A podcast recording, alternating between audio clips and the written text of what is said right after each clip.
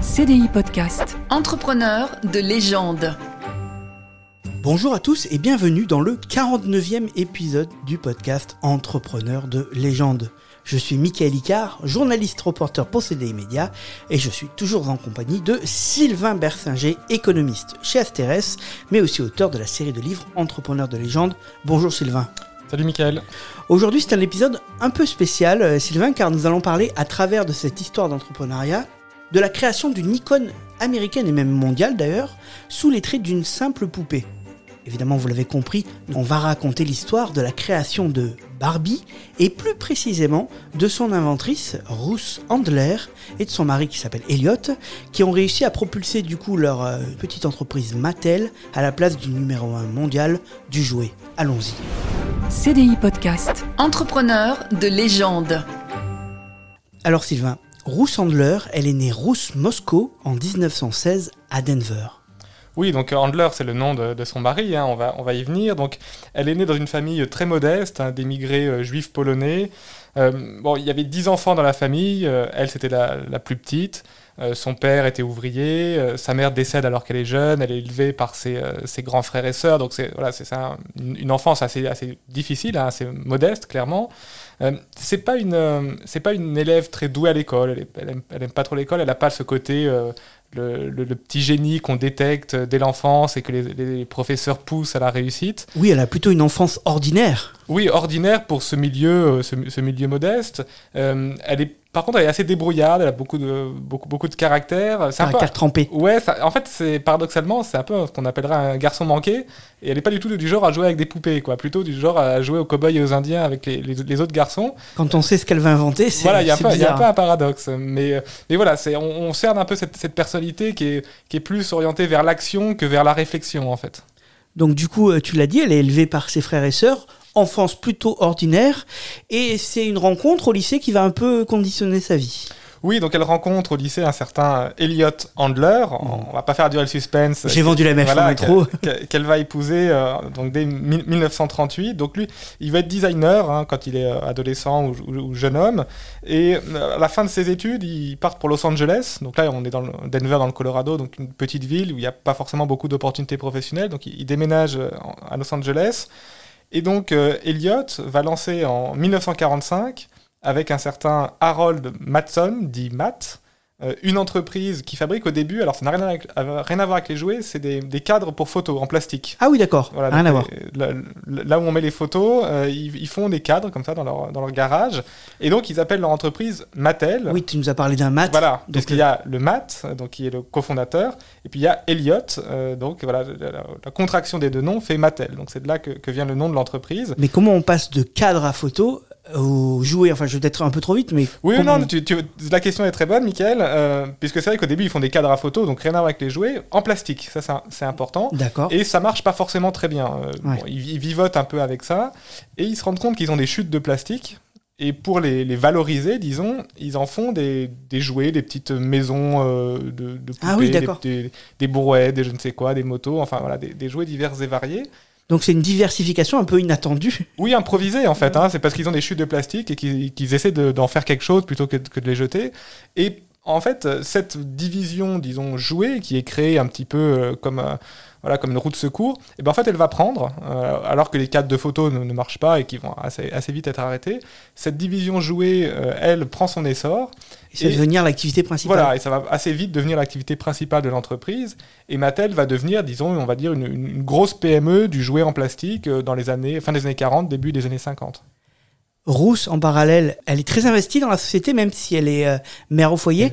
Oui, alors, euh, donc elle a deux enfants, il faut en parler parce que ce sera important pour la suite, hein, Barbara et Kenneth, on verra l'importance de ces prénoms. On comprend un peu, mais... On comprend un peu, mais on, on, on précisera.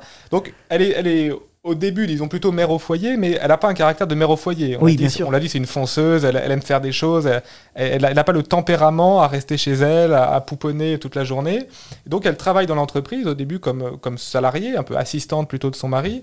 Et après, euh, Harold Matson, donc Matt, le, le- le cofondateur, euh, va, va tomber malade, avoir Ah. divers, divers problèmes de santé, va petit à petit en fait quitter l'entreprise parce que pour, pour raison de santé, et donc elle va prendre un peu sa place et va devenir un petit peu l'associée, la co-gérante avec son mari, donc ça va devenir une entreprise, une entreprise familiale gérée euh, par le couple Handler. Et euh, tu l'as dit tout à l'heure, ça devient une petite PME, mais en fait, ça grossit petit à petit. Oui, ça grossit petit à petit. Ils ont des bonnes idées, notamment, c'est parmi les premiers à miser sur la publicité télé. hein. On, est, on est dans les années 50, donc c'est l'émergence de la télévision. C'est avant-gardiste? Ils sont assez avant-gardistes. Ils, ils sont parmi les premiers aussi à être partenaires du Mickey Mouse Club, donc qui était à l'époque extrêmement populaire euh, chez, chez les enfants, euh, donc pour placer leurs produits. hein, Ah oui, c'est malin, oui, c'est très malin. Et, et donc, en fait, ils ont une stratégie de communication qui est assez euh, innovante pour l'époque et qui fait qu'ils ils prennent une place assez importante sur le marché du jouet en plastique. Donc, ça devient une grosse PME, ou on dirait même une ETI aujourd'hui. hein. donc, c'est vraiment une affaire qui prend son essor. Et tu le dis, ils ont des idées de communication, mais Rousse, elle a aussi d'autres types d'idées. Oui, alors Rose, elle a une, une idée en voyant sa fille, donc sa fille Barbara, jouer à la poupée. Et elle se dit, ces, ces poupées, euh, on va dire traditionnelles, un peu ces espèces de gros bébés. Des euh, poupons, quoi. Voilà, des poupons, euh, c'est pas ce qu'il faut, c'est pas ce que veulent les, les, les enfants, les, jeunes filles, puisqu'elle voit sa fille qui fait des, des poupées en. qui essaie de faire des poupées un peu en, en papier elle-même, euh, et elle se dit, mais en fait, ce que cherche ma fille, c'est une poupée qui, qui, est, qui serait la femme qu'elle aimerait être. Donc, elle a envie de se projeter euh, via sa poupée, elle a envie de se projeter dans sa vie d'adulte, et elle n'a pas du tout envie d'avoir cette espèce de, de poupon aux yeux un peu vitreux, les poupées un peu traditionnelles. Euh, et donc, elle se dit, voilà, il y a un marché à prendre sur un nouveau type de poupée. Euh, plus féminine, en fait, un poupée, une poupée qui serait une, une femme. Euh, et donc, elle en parle à son mari, évidemment. Ah oui, ils ont une fabrique de, de jouets, autant voilà, en parler. les, les- les- les deux dirigent l'entreprise ensemble. Alors lui, il n'est pas du tout emballé. Ah. Euh, il croit pas du tout au projet. Donc le, le- le projet, en fait, euh, cette, idée qu'elle a comme ça dans sa tête va, euh, va prendre la poussière, on va dire. va la mettre de côté. Voilà, elle va la mettre de côté pendant, pendant quelques années. euh, et ça va rebondir de manière un peu, un peu inattendue, en fait. Oui, parce que le destin de Mattel, il ne va pas se jouer à Los Angeles, mais beaucoup plus loin. Il va se jouer en Suisse, ou Ah. alors, au début en Allemagne. Euh, donc en Allemagne, il y avait donc le, le journal qui existe toujours, le, le journal Bild, le, le tabloïd. Mhm. Euh, à cette époque-là, dans les années 50, avait créé une, une sorte de petite bande dessinée avec une jeune femme qui s'appelait Lily, qui était une, une jeune euh, secrétaire, mais on va dire très sexy, très, ambitieuse, très entreprenante, pas farouche du tout. Un peu à destination des hommes. Clairement à destination des hommes, hein, c'est un, c'est un tabloïd, c'est pas un journal intellectuel. Et euh, la, bande dessinée qui paraissait périodiquement dans ce journal avait, du succès.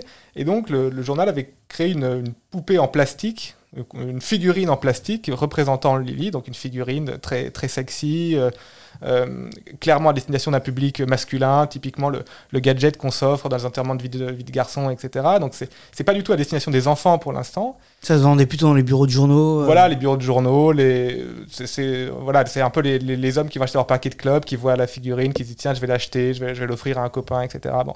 Et il se trouve que totalement par hasard, Ruth Handler, dans un, dans un voyage en Suisse, voit cette figurine dans euh, une boutique, on ne sait pas trop laquelle, probablement un marchand de journaux, euh, et se dit mais voilà, c'est ça, c'est la poupée à laquelle j'ai pensé. C'est l'idée qu'elle avait eue euh, quelques temps auparavant. Voilà, en fait, elle a, elle a vu euh, déjà créer euh, l'idée qu'elle avait eue, on, va dire, on va dire, dans sa tête. Et donc là, ça, ça relance son idée. Elle se dit, mais non, c'est vraiment ça, c'est c'est ça que je veux faire.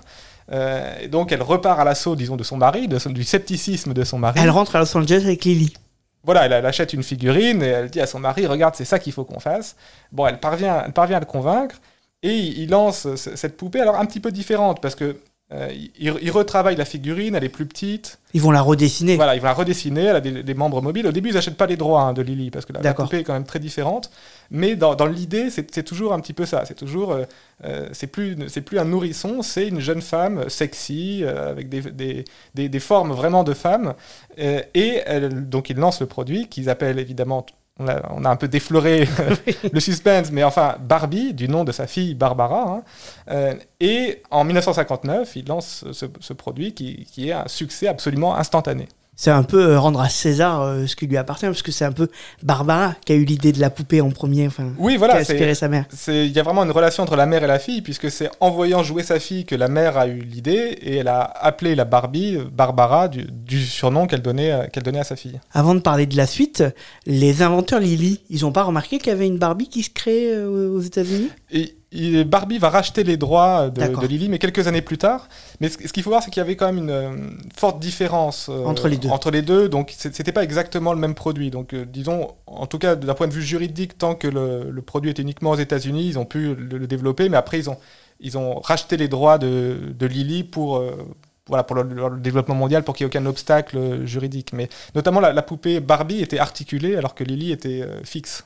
Oui, c'est pas la même utilisation, c'était vraiment Voilà, à destination Et des c'est c'est enfants. pas du tout la même cible, puisque Oui. Lily, c'était à destination d'une clientèle masculine, clairement, masculine et euh, voilà, adulte, euh, et euh, la Barbie, comme on le sait, à destination des petites filles. C'est quasiment collector d'avoir une poupée Lily à l'heure actuelle. Ouais, sûrement, peut-être que ça se vend très cher sur les sites d'occasion, je sais pas. Faudrait regarder. Alors à l'époque, ils développent et ils produisent Barbie aux États-Unis, mais tous les accessoires et les vêtements c'était produit au Japon.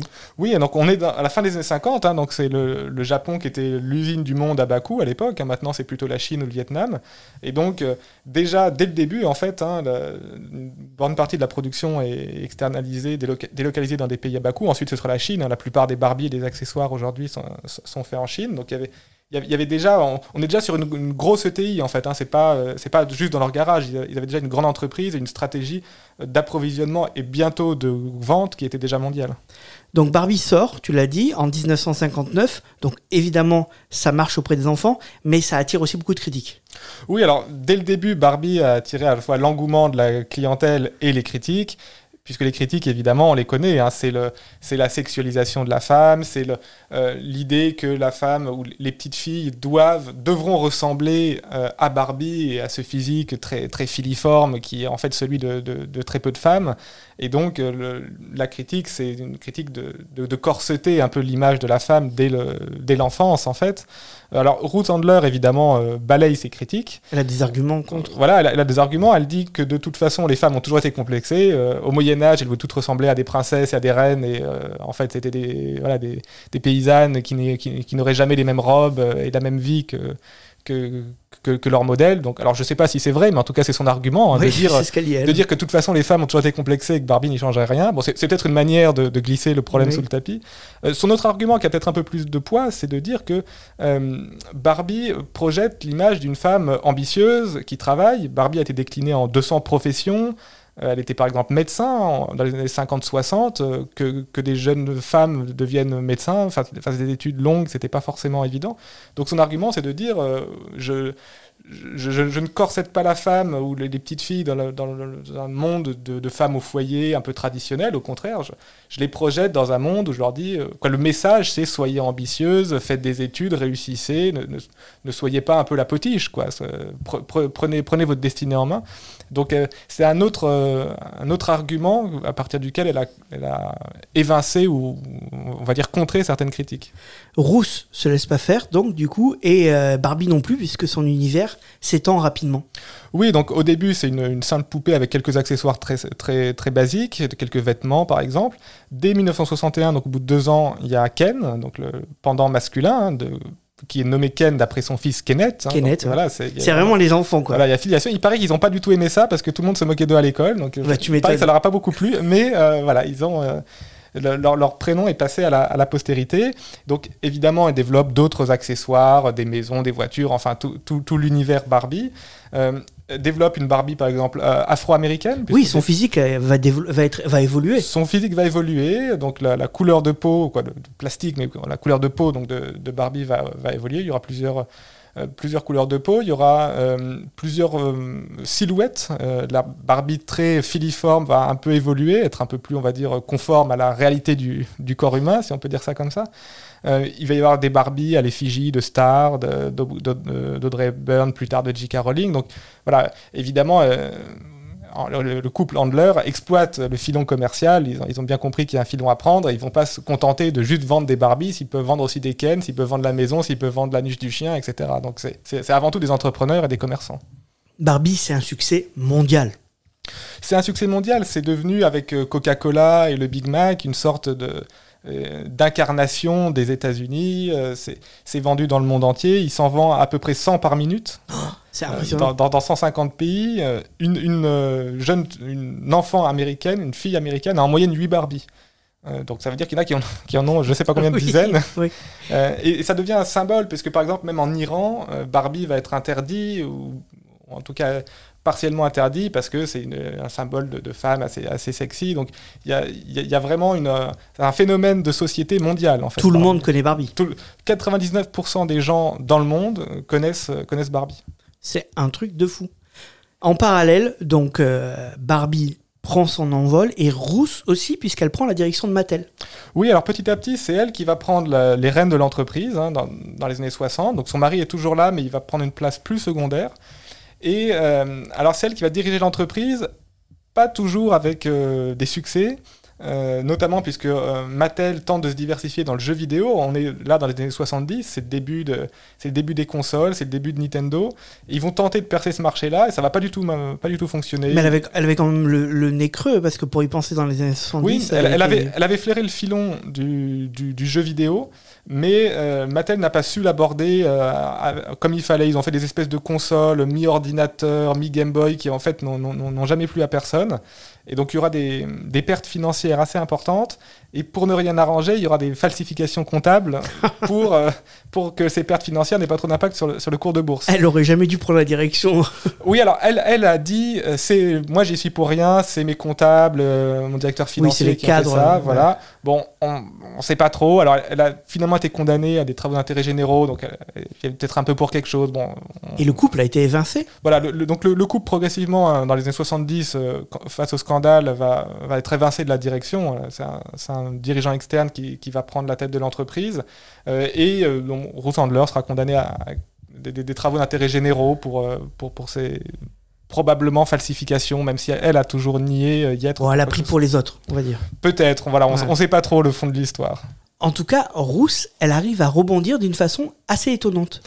Oui, en fait, euh, alors totalement inattendue, euh, elle est malade d'un- cancer du sein Mhm. et euh, donc elle a subi des, une ablation du sein et elle trouve que les prothèses qui lui sont proposées ne sont pas, euh, ne conviennent pas. Alors j'y connais rien en la matière, mais en tout cas elle n'est pas satisfaite de- de- du, du produit. Donc, Donc- là, on est dans les années 70-80. ouais, même donc, plus, plus, plus, plus 80. ouais, là- Et, et donc elle va lancer en fait sa propre entreprise de prothèses mammaires. Donc c'est c'est une, une diversification ou un rebond euh, inattendu et dont elle se serait sûrement bien passée. Donc elle crée euh, Rootsman Corps, donc c'est une entreprise de, de, de- de prothèses, euh, prothèses mammaires d'abord, puis qui va s'étendre, alors qui, ne deviendra pas un géant de, la santé comme a pu l'être Mattel dans le jouet, mais enfin qui, deviendra quand même une, grosse PME. Et en fait, Ruth aura une sorte de deuxième vie entrepreneuriale dans, dans la santé, en fait, de manière assez inattendue. Mais comme quoi, c'était pas un hasard. Oui, mais elle, avait ce. Voilà, c'est aussi une question de tempérament. hein. C'était c'était quelqu'un qui, qui, ne te- qui ne tenait pas en place, qui avait toujours des idées, qui voulait les, qui voulait les développer. Et donc, c'est. Elle avait un, tem- un tempérament d'entrepreneuse, donc c'est pas très surprenant qu'elle ait rebondi de cette façon-là avec une nouvelle entreprise. Elle décède en 2002. Voilà, en 2002, d'un d'un cancer, donc elle a eu plusieurs euh, rechutes, je sais pas le terme médical exact. Elle, elle décède d'un cancer en 2002, son mari euh, décède en 2011. Et Mattel, alors, poursuit son, son développement. hein. Il On- s'est redressé, oui, Mattel, euh, depuis les années 70. voilà, c'est c'est redressé. Il y a eu un, un peu un passage à vide, mais Barbie avait continué son, son essor. Euh, Mattel, on ne le sait pas forcément, mais c'est aussi Scrabble, c'est aussi Uno, c'est beaucoup de, de jeux de société. Alors Mattel a été le numéro un du, mondial du jeu. Et puis après, s'est fait dépasser par Lego. Euh, dans les années 2000, hein, Lego avait connu aussi une crise et puis a très bien, très bien rebondi. C'est un, peu les- c'est un peu les deux qui se tirent la bourre euh, en, en- la tête du, du marché mondial du jeu. Et dernièrement, depuis quelques années, c'est plutôt Lego qui a repris la, la- la première place. Euh, Barbie fait un peu moins recette. euh, même- ça s'est soufflé voilà, commence à s'essouffler le- l'i- le- l'i- l'image véhiculée par Barbie de, de- de- de cette femme un peu parfaite, au, au corps parfait. euh, Même au-delà des mouvements féministes, il y a- même chez la, chez la clientèle, chez les, chez, chez les, filles, chez les petites filles, il y, a, il y a un peu un essoufflement. Et donc, voilà, c'est- c'est plutôt Lego aujourd'hui qui a repris le flambeau et Mattel qui est le, le- le nouveau numéro 2. Un peu passé de mode, mais bon, désormais, ils vont faire un truc qu'ils n'ont jamais fait. Il y a un film qui est en salle, euh, parce qu'il n'y avait jamais eu de film autour de Barbie, euh, ni rien, enfin des temps Voilà, il y, avait eu quelques projets de films d'animation, dessins animés, mais il n'y avait jamais eu de, de film en tant que tel. Et donc, euh, ça, ça peut être aussi un moyen pour, euh, pour, pour Barbie, pour, pour Mattel, de, de se faire connaître, de rebondir, de changer son image. Alors, ça peut être aussi un flop, donc ça peut être à, à double tranchant, mais enfin, c'est une tentative de- d'essayer de, de, de relancer la marque et sa notoriété. La poupée Barbie a donc bien survécu à sa créatrice et elle n'est pas prête finalement en fait de disparaître. Merci Sylvain. Merci Michael. Euh, Je rappelle que cette histoire Sylvain elle est tirée de ton livre Entrepreneuse de légende qu'on peut retrouver aux éditions Hendrik B. On vous remercie tous les deux d'être de plus en plus nombreux à nous écouter, à nous partager.